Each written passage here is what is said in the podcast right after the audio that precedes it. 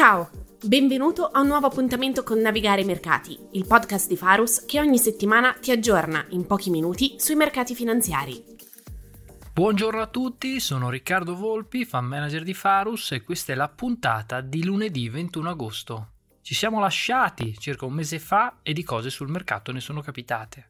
Vediamo i tre punti principali di cui vogliamo parlarvi oggi. Stagione degli utili americana, dati macro e Fed e il punto sulla Cina.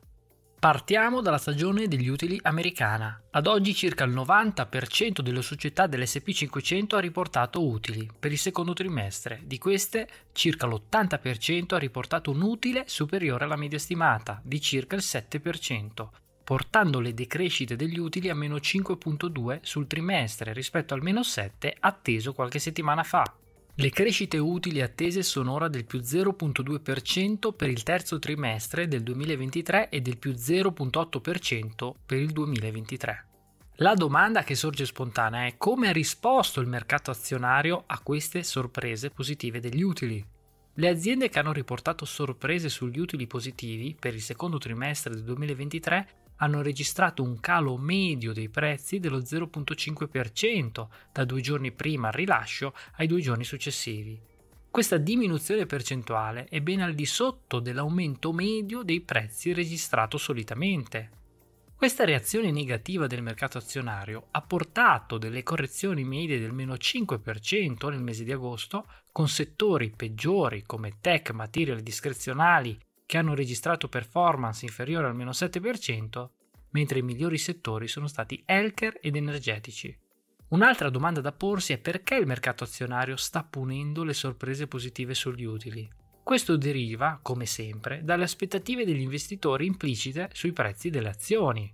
Queste aspettative sui prezzi tendono ad anticipare quelle sugli utili e il fatto che a fine luglio le valutazioni di alcuni mercati e settori, come ad esempio i tech, fossero sui massimi aveva aumentato troppo le aspettative, portando quindi ad una normale correzione dei prezzi.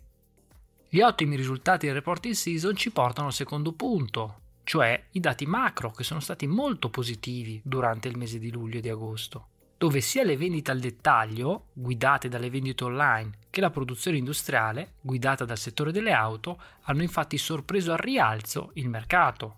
Per questa settimana sono attesi i dati di PMI e le attese di inflazione. Questi elevati dati macro hanno avuto un effetto diretto nell'aumentare il sentiment positivo degli investitori, come riporta la ricerca di Bank of America.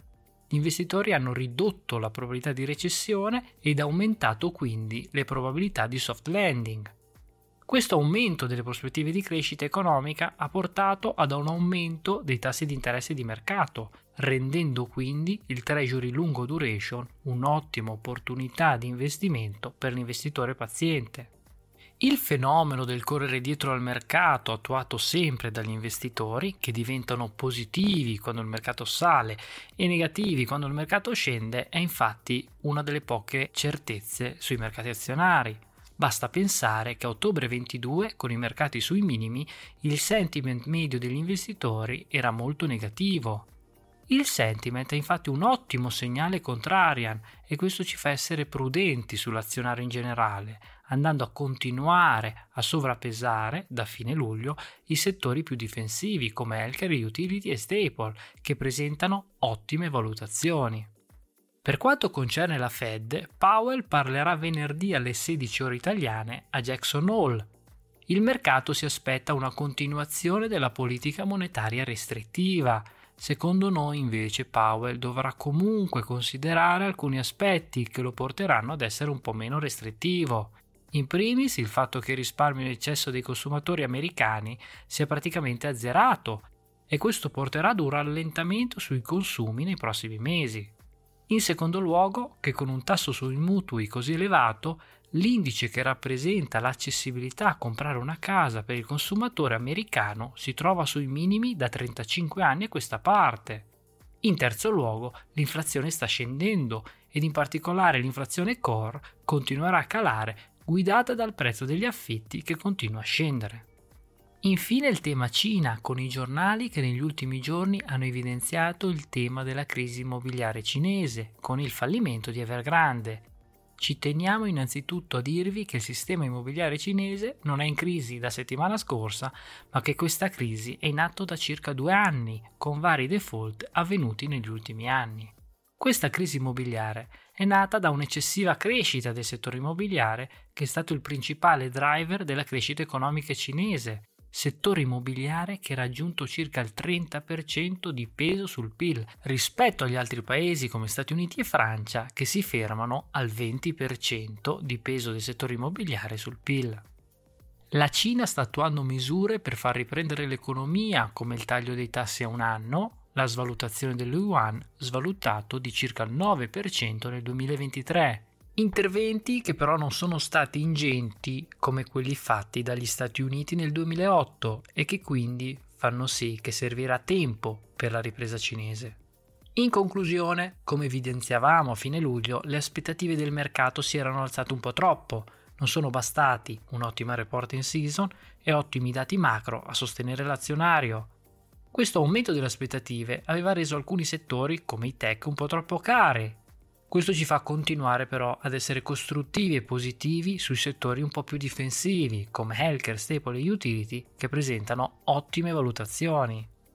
Sul fronte obbligazionario sarà importante sentire il discorso di Powell che secondo il mercato continuerà ad essere falco, ma ci sono diversi motivi per cui sia meno restrittivo.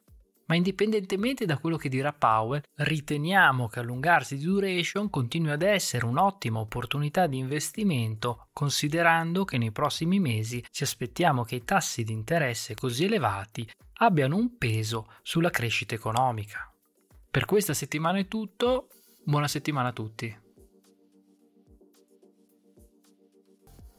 Le informazioni e le opinioni qui riportate sono prodotte esclusivamente a scopo informativo e pertanto non costituiscono in nessun caso un'offerta o una raccomandazione personalizzata o una sollecitazione di tipo finanziario o un'esortazione ad effettuare transazioni legate ad uno specifico strumento finanziario. Tutte le opinioni ivi espresse sono frutto della libera interpretazione, valutazione e apprezzamento del gruppo Faros alla data di redazione e non hanno alcuna natura contrattuale, né sono sufficienti per prendere decisioni di investimento. Le informazioni e i dati qui riprodotti sono ritenuti corretti, completi e accurati.